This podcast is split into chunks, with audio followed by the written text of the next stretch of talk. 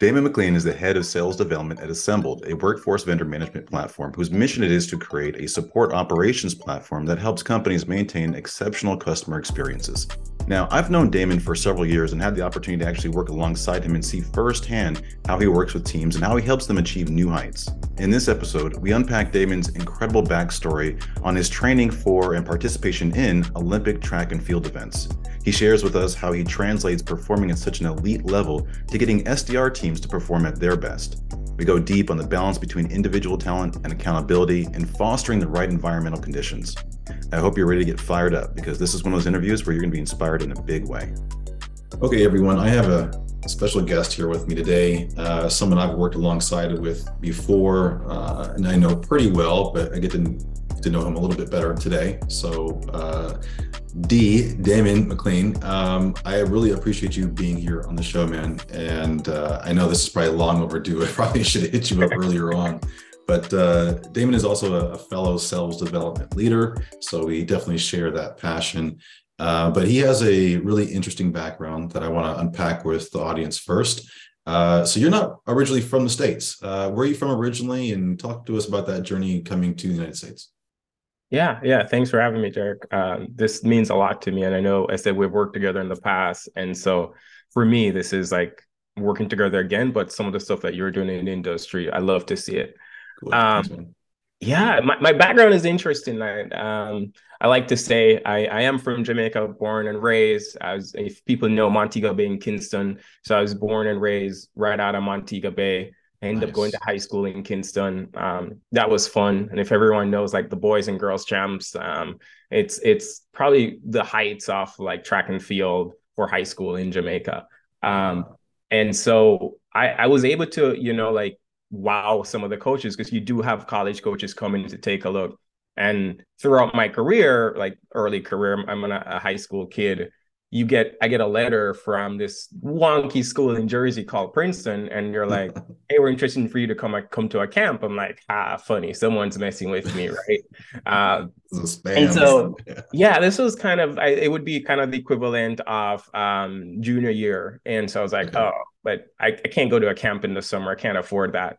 Um, but it started to make me realize that I could go to America. I could go to school abroad. Mm-hmm. Um, that I didn't necessarily have to just go to school in in Jamaica. So that wasn't necessarily a plan early on in your life to make the parlay into the states. Like this just happened serendipitously.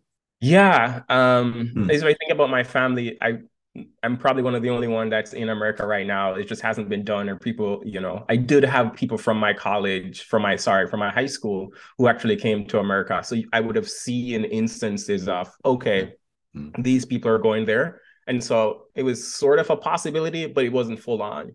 And so, as you can imagine, college is not cheap, and our exchange rate in Jamaica isn't the best.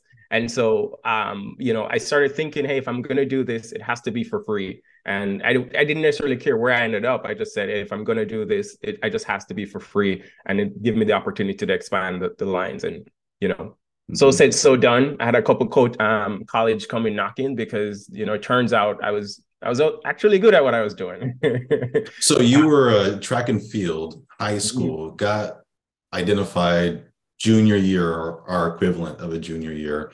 Now, were you? I know you to do the triple jump mm-hmm. for the track and field games. Was it always triple jump? Did you do high jump? Did you do relays? Anything else?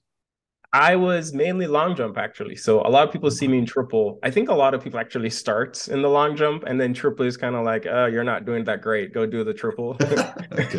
I don't think it's someone something some people take up. Um, and so that's what is happening where it's like I've been going down this path of a long jumping and I realized, hey, I'm not doing as great as I thought. And my coach was like, hey, maybe you're more suited for this. And so, so it was like a slight transition. Okay. Um, and turns out I was really good at it.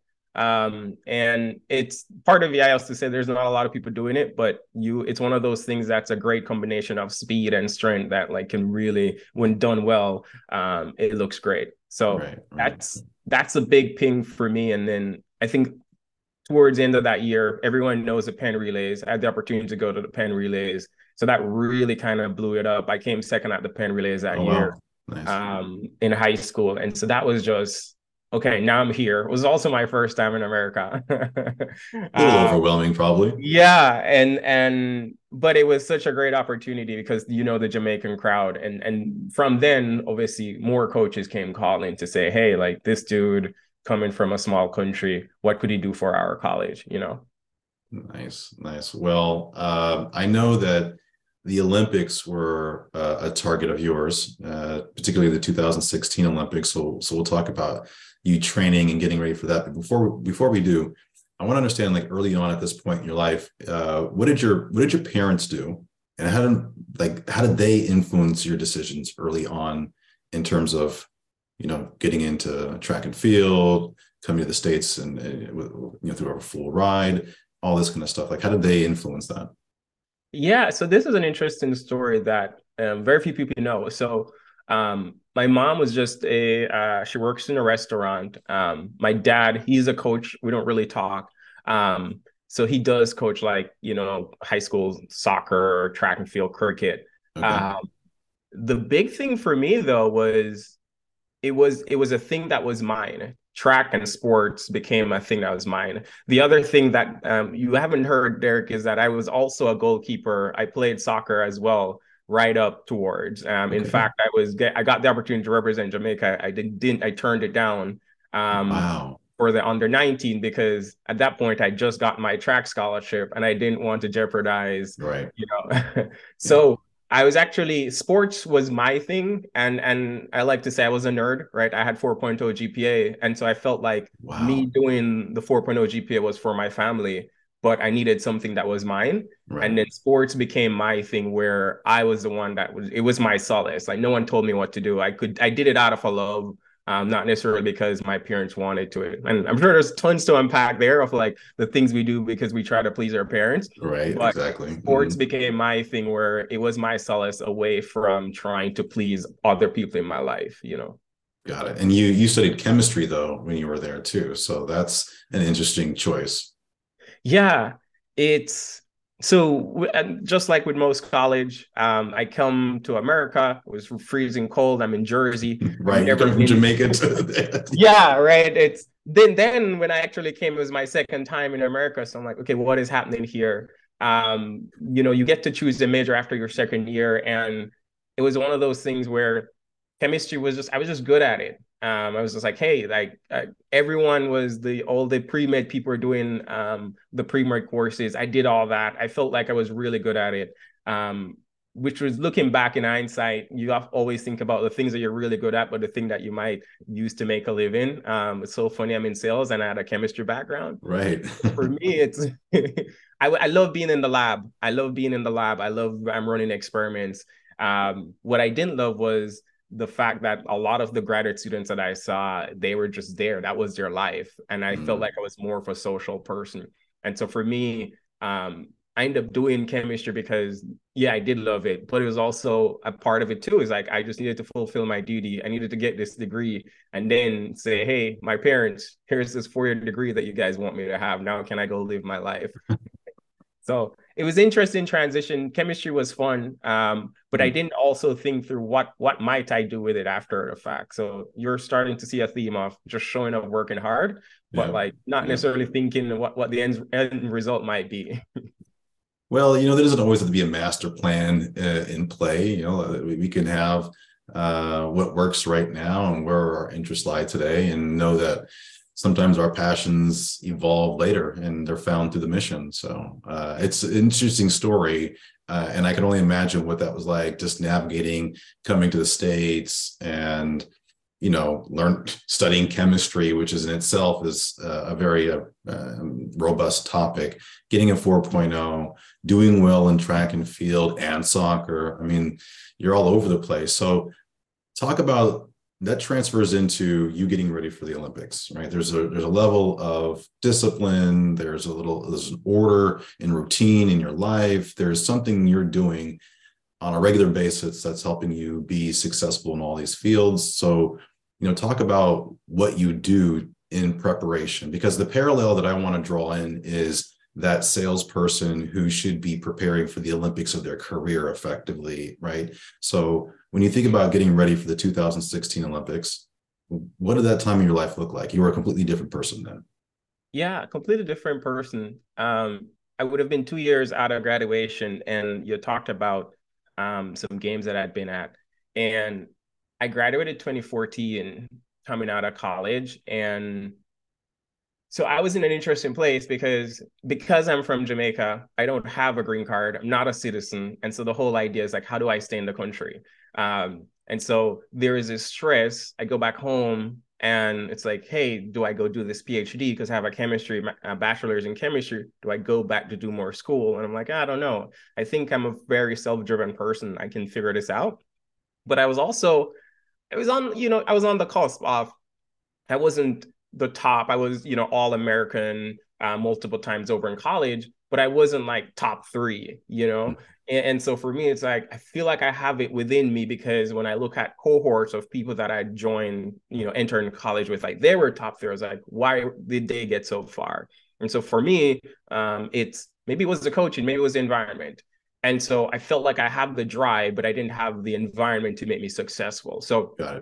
Um, that summer worked hard, got to go to the Commonwealth Games. That was in Scotland. So that was amazing. Wow. And then after the the the um the Commonwealth Games, well, actually during I, I got the opportunity to meet up with you know Usain Bolt was there, um, wow. a couple other really nice. good athletes were just yeah. there, um, and I was like, wow, I could see myself doing this. Yeah. Um, if anyone knows anything about professional sports or even professional track, you don't get paid a lot, um, or it's just you know when you you're starting out, there's there it's it's professional track. It's not like college track where you have a team. You have to go find a team. Mm. And so the mm. first thing I wanted to say is like, where would I go train? And so for me, it was we had a really great um, opportunity to go to this this um, group that was in Phoenix, Arizona, and it was it really fundamentally changed the way I thought about showing up daily and preparation. And if you start to think about it, is I always often think about in work, we're we're we're showing up every day. It's like every day is game day. Right. But for an Olympic, like most people are training four years right to show up to this olympics um yeah, even to that, get that week one, or whatever yeah right yeah, so yeah. most professionals um and it's not just sports but like if you think about anyone who's owning their craft whether it's a 10,000 hour rule or whatever you think about it whether it's a mm-hmm. musician the performance is probably only 5% of anything that they're doing but they're training for the 95% and wow. so for me, I'm thinking about okay, at that point it was 2014. I have two years to go hit this mark what's my investment how can i fundamentally shift my mindset and so being in this environment started to make me start to think about um, and I'll, I'll go into a little bit about like what my days would look like but it's a like you have to go all in and and so there are some people that are able to work part-time and then do it mm-hmm. but it's like if this is a goal of mine i'm 21 it's like i have nothing to lose and that right. my biggest thing is I didn't want to wake up at 35 and said that could have been me. Like I wanted to give. I didn't give it my all. Mm-hmm. Exactly. So for me, as I'm sitting down, it's like I'm getting to be around these these amazing athletes. I'm starting to see like there's a next level to this. It's like you have to eat, sleep, and breathe to the point where I'm going to the grocery store, and the thing that's in my head is I don't want to be on my feet for too long, right? So I'm mapping That's... out my route. like the, the cool thing is like I was able to um being around these people, so we'd live together, and it's like our fridge is clean, like everything is healthy. Like we're we're keeping each other accountable. We're working on our mindset. We're visualizing. Like we're we're taking rehab seriously. Ice bath, like all this this fun stuff. Like we're getting our rehab and but throughout the day when we start to think about what my day looks like you get up in the morning with you know my coach used to say hey you need minimum 60 hours of sleep um, per week. And i was like I'm trying to do the math because I would. yeah, I'm doing that in my head right now. That's a lot of that's a lot of naps. that's a lot of rest, right? But when you think about LeBron and those guys, they're getting those eight to ten hours of sleep minimum per week. Minimum, and so yeah, that's what the recovery happens and so forth. exactly. Mm-hmm. So I just came out of high powered like Ivy League college where I was sleeping four to six hours a week, and I was like, if you were lucky, oh, you said a week. Yeah, nah, sorry, a day, a day. Uh, and I'm like, coach, 60 hours a week minimum. I'm like, my body is just not used to that. So you start mm-hmm. to think about the fundamental shifts we had to make. We're waking up, we're eating our breakfast.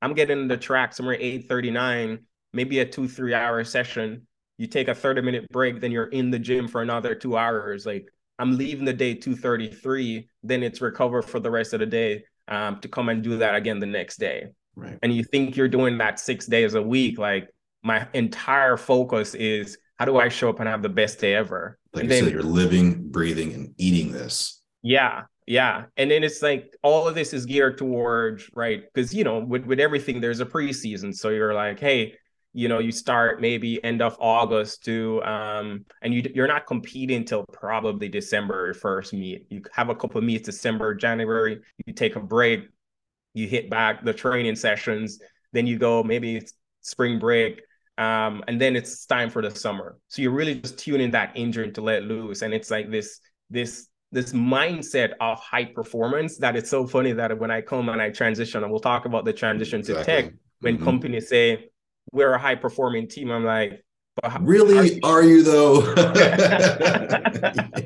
you know, yeah. Uh, and I was like, like uh, there's no. This is why this goes to why we hire athletes in sales because of this rigor that they're accustomed to. And the assumption i think that a lot of revenue leaders have is that it's going to automatically translate mm. in our environment when the reality is uh, you had a lot of good coaches around you. You had a lot of people who were not you know your mentors coaches peers that were very like-minded. So you had that component that a revenue leader has to try and recreate internally, right? Sales ops, peer group, marketing, demand gen. We all kind of have to be rowing in the same direction. And then it's the environmental conditions, right? Like just being able to be uh, secluded, if you will, to visualize and manifest these things. And you know the environmental conditions we own that as revenue leaders like we literally own that um, if, if if we do anything like the talent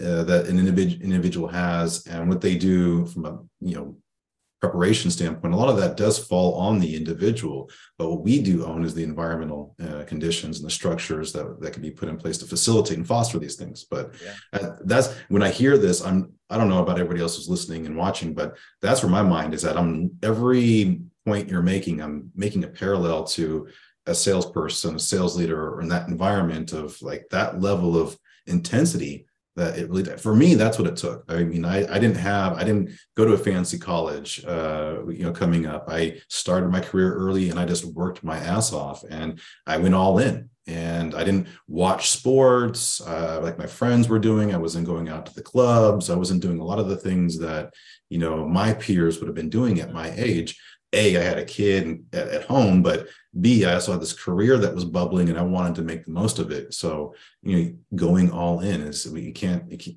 it sounds cliche um, yeah, but yeah. you're really painting a vivid picture of what that looks like yeah and i'll add to that where it's you talk about going all in and like the sacrifices right so there is mm. imagine there's a young group of highly fit people in Phoenix, Arizona. We're right beside ASU, one of the right, biggest right. colleges in the nation. We're one of the biggest party colleges in the nation. A lot right? of temptation run around, I'm sure. and so it's like the focus had to be there, right? And and and there is this. We talk about creating that environment where so we had multiple coaches, right? It's it's multiple. Like I I would remember I'm just doing one sprint, and on an even given day, I would have maybe four to six eyes on me just mm. observing.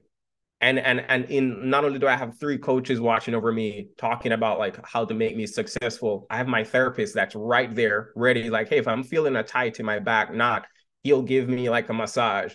I have Shut another person who's whatever. like an actual doctor someone there's the acupuncture. It's like then you have are you serious? An acupuncture therapist? Yeah the... man. It's like wow. an entire ecosystem wow. right of showing up and saying we're here. And then um, we also had a sports psychologist a couple times a week. He'll just come out and watch. Like he's not just doing sessions with us in his office. He's like, I want to come out and see like what are the limiting factors? Like how do you show up in practice? Mm-hmm. And so mm-hmm. there's an entire ecosystem of when you show up. Like no one is is telling you, hey, be motivated. It's interesting. We're talking about like I've I've done this. Is like when when I start to think about coaching my reps, is it skill? Is it will? Like that wasn't an issue when I'm training for the Olympics because everyone who shows up and said I'm in this like motivation is not an issue. Like obviously you want this like because you're here. And and and the system is set up that if you're not into there's never been we you know obviously we have this term we put people on pips and we coach them out. Like no one leaves the training group because everyone's there and is 100% motivated. No one ever doubts your motivation. Um, but you can always say that in business though yeah right that's i think that's the point is uh unfortunately uh the reality is is that you know you don't have people who are tapped into their passion the way you mm. were in in business right i mean it's a job it's paycheck yeah, and sure. i'm gonna you know do as little as possible to collect that check and you know like right or wrong sometimes we are a little too generous in our pay structures and it creates this lackadaisical approach because hey i live with mom and dad uh, my salary is x and i'm pretty good there so i'm not really motivated if, if money is my motivation if you will mm-hmm. but yeah i think that's so how do you how do you take that because that's going to be frustrating for you is like you know be, working with sdrs working with salespeople even account executives that you're you know helping your sdrs with because they're right? Similar yeah. dynamic happens there. Uh, coming from this level of discipline and focus that you have, and you have it articulated really well in your mind. And with a chemistry major, you know how to, I'm sure, pragmatically deploy these things and run experiments with your team and all that. But how do you deal with the mindset of someone who is not giving it their all, who's not all in? How do you help them get all in or, you know, level it up a little bit? I mean, what does what does that look like? Because not everybody is driven and passionate around you like you are. Yeah, I think that's it's very interesting, and I've I've thought long and hard about this this type of stuff because each person comes with a different level of motivation, right? I do mm-hmm. think the, the difference is for me, like if everyone's training for the Olympics, we know what the end goal is, and it's also very measurable, right? Now, when we come to the work world or startups, each person show up with a different motivation and they have a different end goal right? Like you might say, "Hey, I have kids to feed at home," where I might say, "I every year I, I just got engaged."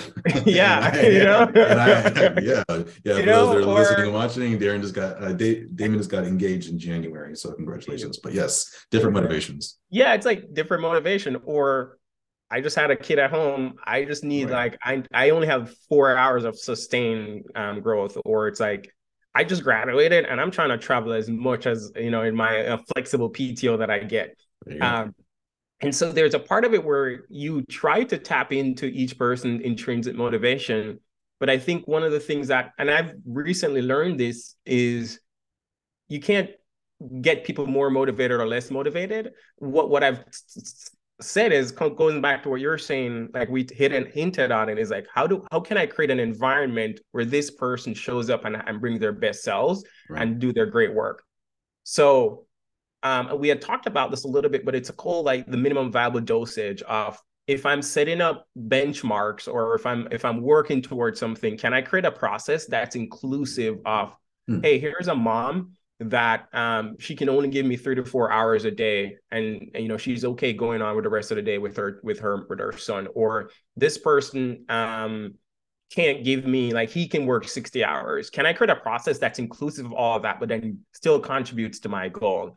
And so that's where the thing is it's hey everyone has an end goal right? Someone may want to travel and so how can i it's it's it's a means to an end. Like it's the job is never an end unto itself so how can I ensure that the job and what what's requirement for for me and to how I'm going to hit my my my you know pipeline goals right. serves their end goal. Um, and it might one person might just love cold calling and just like, hey, I'm just here to make as much money as possible. Make sure there's you know um there good leads. Give me make sure there's phone numbers and yeah, you know, and, yeah. and and the other person might be like, I just really like to connect with the person. So they're like, I don't mind being on the phone for 15 minutes, or I don't mind taking time to craft this wonderful mm-hmm. email. Mm-hmm. And so, can I design a process and create an environment where everyone is celebrating in their unique way, um, where there's the minimum, right? Like we want to make sure that people are because there's still stuff that I need. I still need to be able to predict my pipeline and how book meetings. In. I need to create yeah. new opportunities, and they need to progress. I mean, yeah. yeah. Mm-hmm.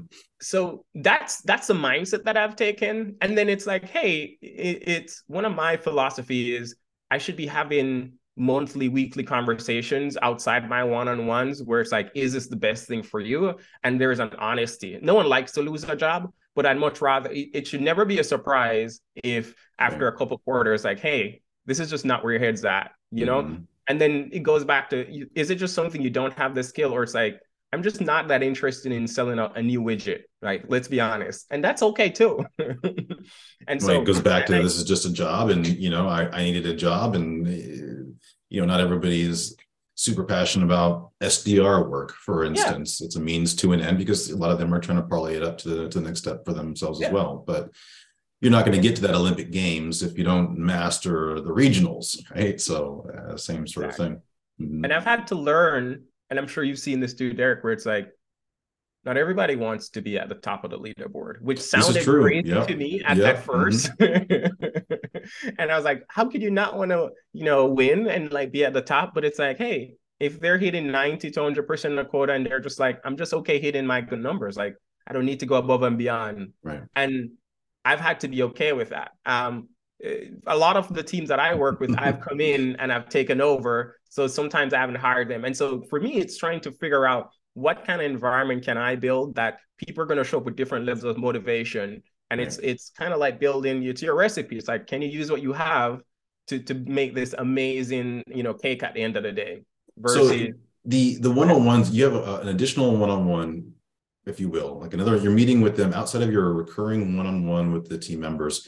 You have another meeting that you do with them individually that's different. Like, how are you doing? Is a check-in? So that's part of how you operationalize this environment creating approach where it's uh, you know dynamic enough for each person's intrinsic motivations.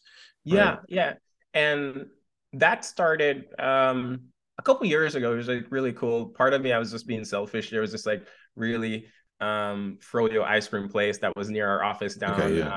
uh, and i was like hey you want to go for this walk and talk and like as i was walking out get my froyo and i'll expense it out and it's all good yeah and it became like this thing where people really enjoy just like because there was something yeah. about and there's this psychology behind it of being shoulder to shoulder of having this conversation where i'm just walking a lot of executives do this they go for walks they have wa- yeah. walking one-on-ones yeah mm-hmm. and and now obviously a lot of the stuff is remote so it's like hey I'll just instead of the Zoom, I'll just call your cell. I'll go for a walk. You go for a walk too.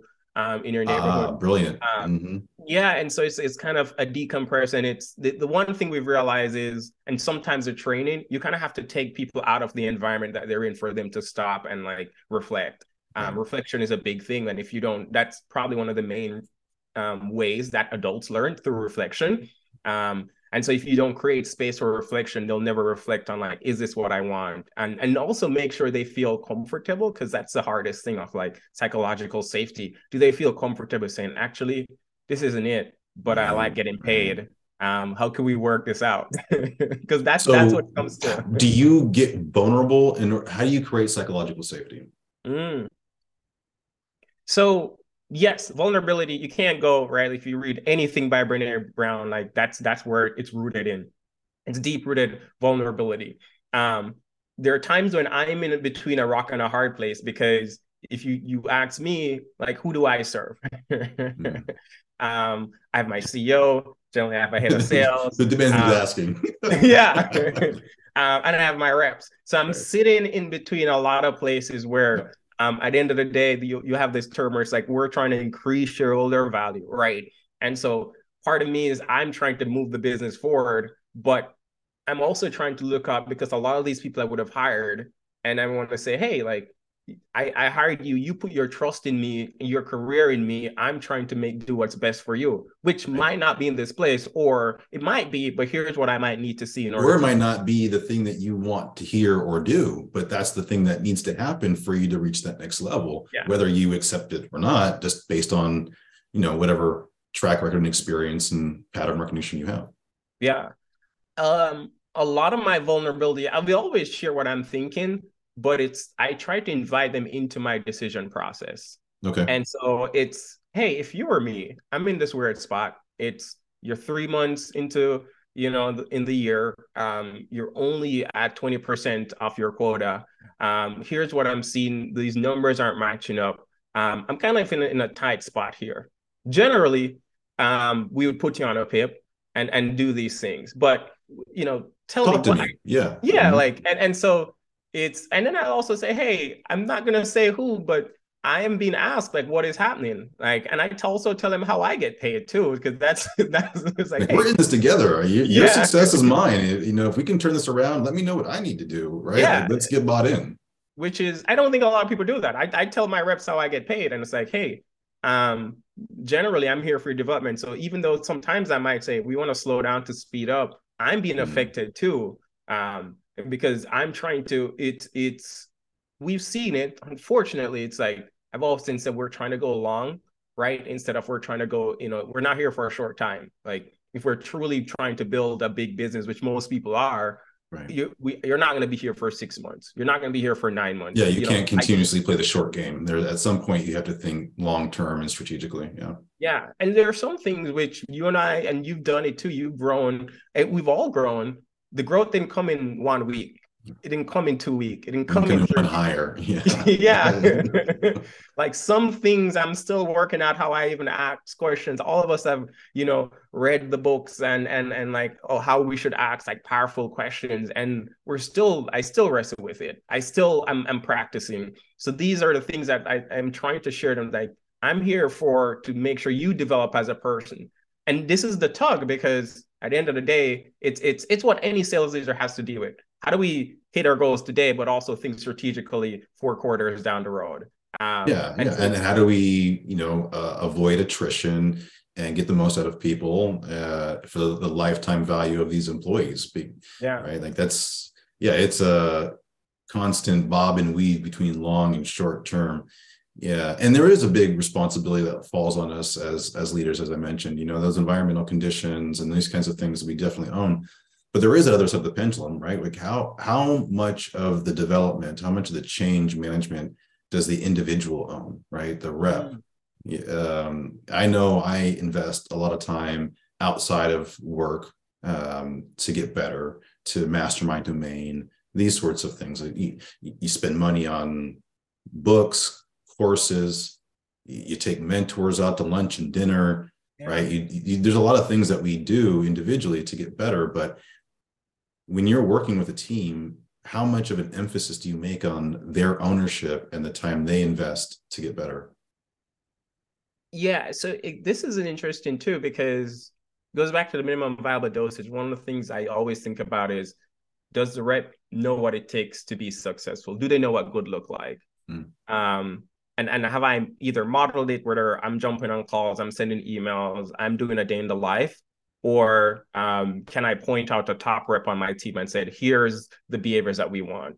So that's actually one of the most important things to me. And and then the question then becomes, if they replicate the behavior that I would have shown them um, just by doing that, like would they be successful, or do they have to go be above and beyond? Now, this is different for every company because if I'm at a smaller org and it's very messy, things aren't like it's blurry, things aren't laid out, I need someone who is okay with a little bit of ambiguity. Yep. Mm-hmm. and then I might hire for a profile that is, you know, we talk about deep curiosity and is always learning on themselves, like they're a self starter. Now, as the org mature, I may not need as much of a self starter. I just need someone who will come in and execute. I don't need you to figure it out. Um, obviously, I'm still going to give you aut- autonomy and places to be creativity. To um, your ability to follow instructions and not be a maverick becomes a real important asset now. Yeah. So I think to that question you're asking is like, how much is on them? I think it depends on the stage of the company. Okay. Uh, there's sure. always like, I'm, I always say like, there's so much within me. And, and words I say is that like, I want people to pull things out of me. Right. And so I love when the reps like, hey, D, I have this idea. Like, we haven't been doing as much um, with our videos. Like, I have this new video script. Can I go test it out? I'm like, oh, cool. Like, let's add this to it. Or, hey, I just found this new tool. I've been testing it out for a week. I think it could help us in these areas. Like, what do you think? Or there's this new way of saying this. Like, hey, I've just been trying this new stuff. Like, I love when reps pull things out of me because especially as we we grow bigger, we have more reps. Like, it's hard for me to put in a personalized like, here's how to get the best out of you. Um, but I try my best to, to lay do they know what it is to be successful? Do they have all the tools? And if they just did what I ask of them, like, would that be enough? more often than not, it isn't. Um, but the reps that truly, um, because I always say I can only define this, you know, the perfect process like maybe 70% of the time when everything's flowing. If you follow my process, you know, like you get 70% of the way there, but smart people will figure out the 30%. Yeah. Um, mm. and that's and that's I honestly I share that with them. I said, honestly, I don't know if you follow my process if it's going to succeed. I know it's like 70% you'll get there, but you won't may not be 100%. That that 30% directionally will get you going in the right direction. Yeah. yeah. Mm-hmm. And and I said that differed by stage. The more mature we get, now I'm able to say, hey, I have all this data that I know that like if you do this, you're going to 99%. Yeah, yeah, this is where you're yeah. going to end up if you here's the pattern. So that that opens up a couple things. The the KPIs, right? I think we all know the situation where a team will have these blanket KPI requirements, daily, you know, key performance indicators, right? Number of calls, number of emails, and we manage to these minimums. And if they're not hitting these minimums, they get scrutinized.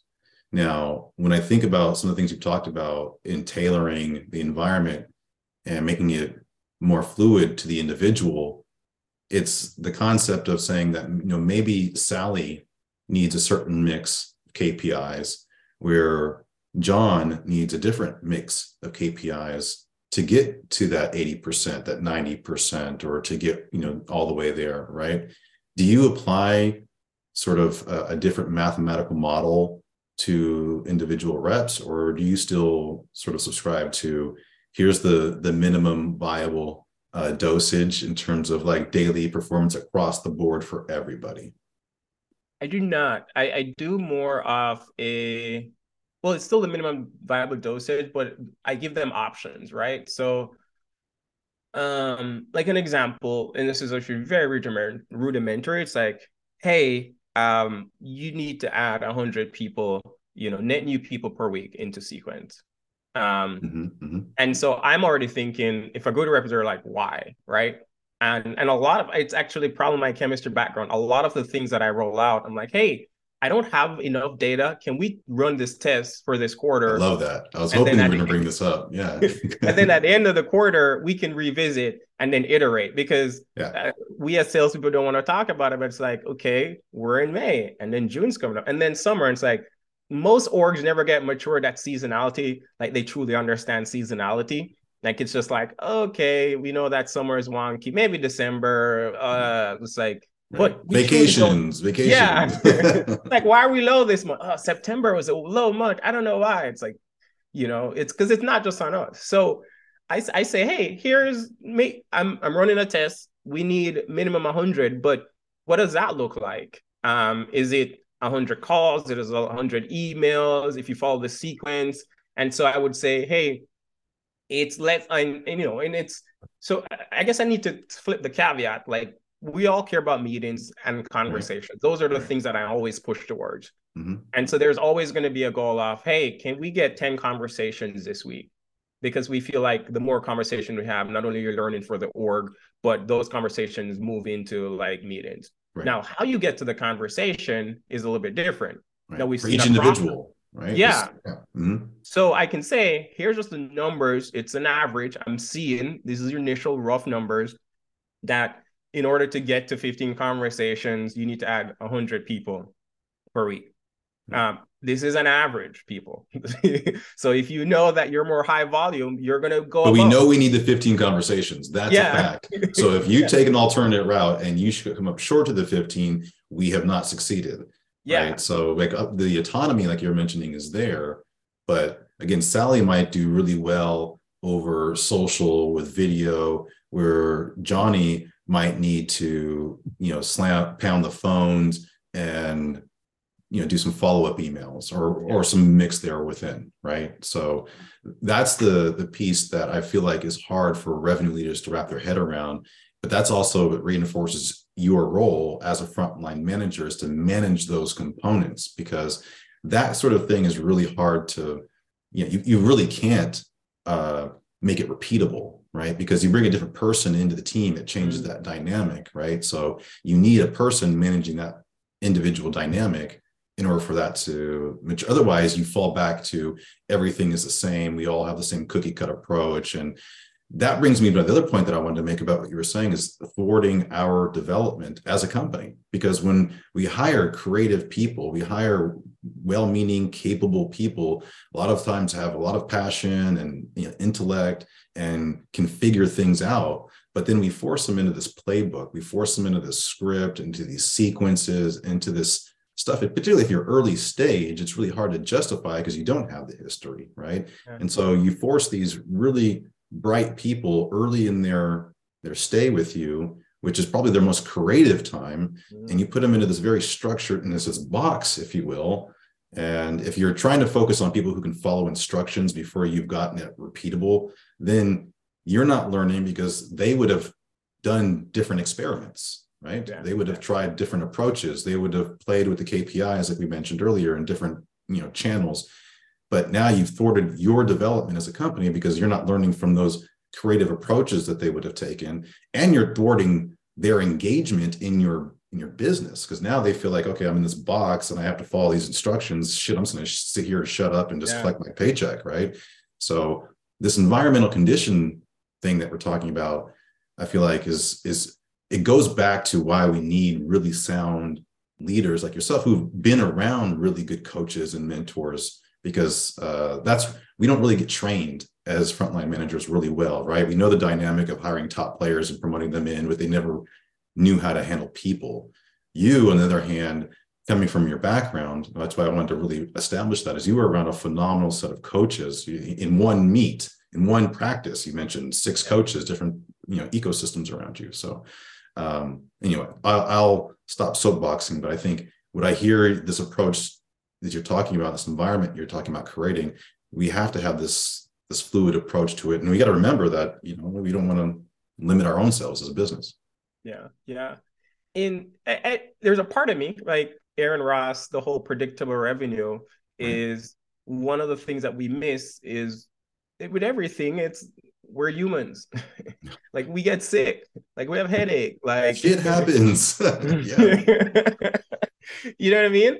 Um, and so I might build my model off like, hey, there's 20 working days, you know, um, this month. But it's like when you do the math, you're like, if I'm I have a team of three right now, you know, I'm hiring intent. But if like if one of my reps is sick this week, that's 30% of my team productivity gone down you know and so we don't realize it's like the part of it i get like when i talk to ceos or chief revenue officers and they want the predictability um, that's what they want they want people who are robotic and like they know they can hit these numbers and so it is Gribble very much harder to manage and to, sh- and to lead the way that we're talking about right now, Derek, right, because right, right. It's, it's, so much easier to go manage towards a number versus manage toward the individual. It's highly dependent on people like you to orchestrate it. Yeah.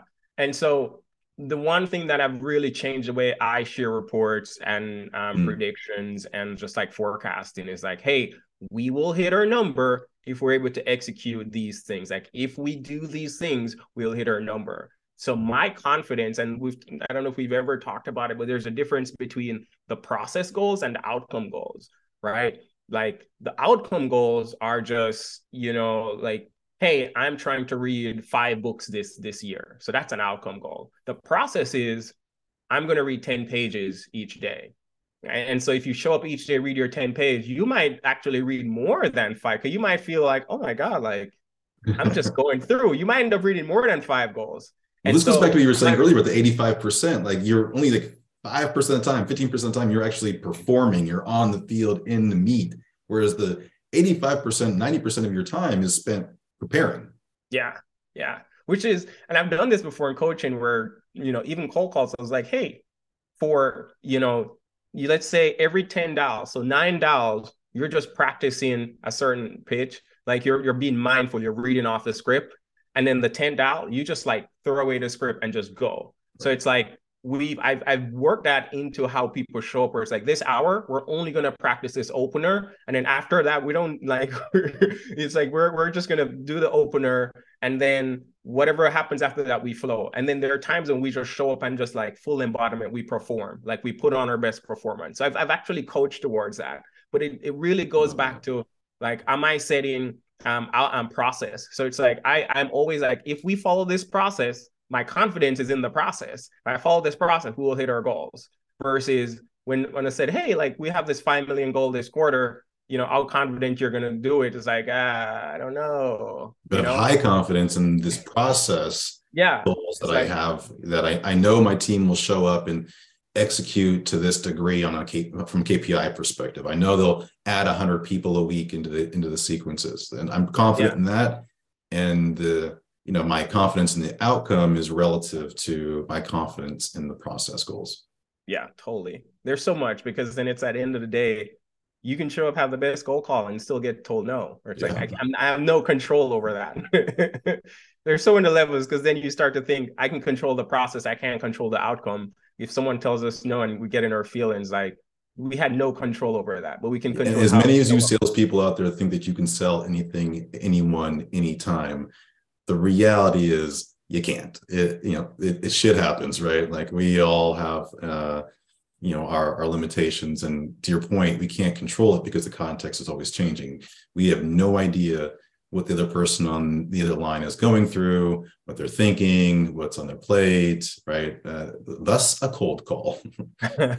So question for you in transition uh, i'm going to wrap up here in a moment.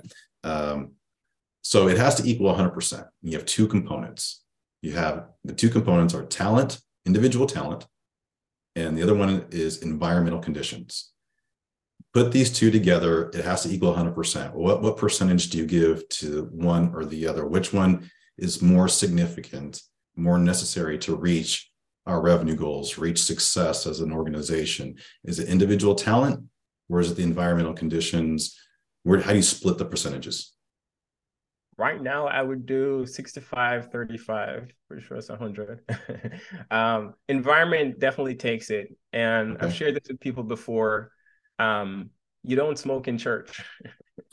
um, I mean, did you ever? My lifetime, they didn't. Uh, no matter how my grandma um, would have smacked somebody if they all lit up the church. And it, it, has nothing to do with whether you're a good person or you're a bad right, person. Right, right. It's just the environment is so laid out for you that you follow the rules. The um, and that's a yeah. success. And so for me, is how can I continuously create that environment that like Mm. And, and and the reason because I've seen it where you've seen it too. You have an amazing rep and he's crushing it, and then you go build a comp plan on this amazing rep, and you're like, wait, why isn't anyone else hitting it? When you realize this yeah. was just a rock star. Um, and so I'm not saying build it for the average person, but if your environment is set up that like people that with that can show up and hit it, like people who are above and beyond will go above and beyond. But if this person that hits your core competencies when you're hiring shows up in your um, process can come hit it, then you've done a great job, right? Versus the other way around, always depending on rock star, like the Mavericks to just come and crush it. Like you don't really have a repeatable process there. You just have we can't all be Steph star. Curry. Yeah. Go Dubs. Hey. okay, last question. You shared something with me uh, in our preparation that you're doing to drive revenue and to help your team develop uh, internally. And you have some of a somewhat of a leg up on this because you have access to uh, certain tools and resources. Uh, has to do with artificial intelligence. Talk to the team or the team. Thought look at audience. Already calling you guys my team. Um, talk to the audience about what you're doing with AI to help your team get to the next level. Yeah, and, and I think a lot of companies are doing this. We're fortunate that um, we do have um, all our docs. Um, we, we, we actually sell to um, customer success teams. So if you you've gone on a website and you said I need to figure out like how to fix my thing, you know, the, every company should have a FAQ page. So one of the products that um, you know everyone's talking about Chat GPT, and then there's like Anthropic, and so one of the things we start to think about how could this help us with our enablement um, and so this whole idea of i don't know about you but a lot of people i've used tons of tools so we've used lessonly um, we've used all these like lms and so but it's never right in time and i know you've had other people on this podcast that's like right in time coaching there's a lot of people that's doing that right now you know, on top of Gong, on top of um, Chorus. And so what we're trying to think about is how could we learn more about our customer? But we have all this data. We not only have Gong recordings, um, but we've also have all our internal docs. We have all the responses. Scripts, your rebuttals. Yeah. Okay. Mm-hmm. Customer um, stories. And so the idea is um, how do we not only give the reps real in time, like when they have a question, it's like, hey, what's my pricing? Or um, this idea of like, uh, what's my connection? Or hey, like this prospect is asking me thing, he's based here. Do we have a location there? Um, the idea is, can we feed this this tool, this AI, um, you know this this thing and then have them kind of like surface information to us. So we're taking it a different place of obviously it's helping people to a lot of people out there using ai you know Chat GPT to write emails. We're right, trying to use right. it for more of a um, enablement piece. And so if you start so you're ingesting your you have it so you have an ai lms platform of your own that you use for your customers right? So you, you, is that is that what I'm digging out here, or and you're ingesting it with all your playbook stuff and all your content for your SDR team, and then through that you, they can query this model and come up with answers to customer questions and concerns. yeah, so it's we're also basically training the model on our company. So I think, and I, I do think mm-hmm. this is this is one of the things where I think it, it gets really powerful because right now it's very g- general. It's like, hey, write us an email. And I think there's some companies like if you think about Regie, like you can right. tell them what your value prop is, and they can um like give you yeah, an email. They'll craft three emails the way Scribe will with LeadIQ, and you have you know Lavender is helping you know, yep. their AI tool too. Yeah. yeah. So for us, we're trying to. Uh, my big thing was I need this to be the perfect um, SDR that knows everything. So imagine an SDR that knows everything, and you can mm. ask him the question, uh, all the questions that you could have ever uh, wanted about your prospects, about you know your product, everything. So instead of having a you know when someone asks me i don't know about you but like i'm searching in slack. I'm searching or like google drive in notion bookmark. Like, yeah. so imagine have all of that at your fingertips in just maybe just a slack box. So that's something that we've been working on. It's been really great internally uh, for our team. Um so it's like a bot. Natural language requests comes back with what you need to know in near real time yeah, yeah, and and I, and there's a couple ways that we're using it. Number one is just like at errands to yeah, you've done it. You roll out a training, and you're like, no, people are afraid to ask questions because it's like eh, I don't want to look like a fool, or right, right, right. or you know they may not ask in the public channel. So it's also like you can just DM them, and you have that private information. The other thing that is like really helpful for us, as I mentioned, did I mention we're hiring? Um, is onboarding. And so imagine instead of like all those little questions that you would have had, you'd have to go search everything. It's right at your fingertips now. And so my hope is that I can get a rep up and going in such quick time because he would have already had all of this as almost his AI helper of like, hey, I'm writing an email to this prospect. What are two or four value props that we can use? Man, truly, truly SDR cyborgs.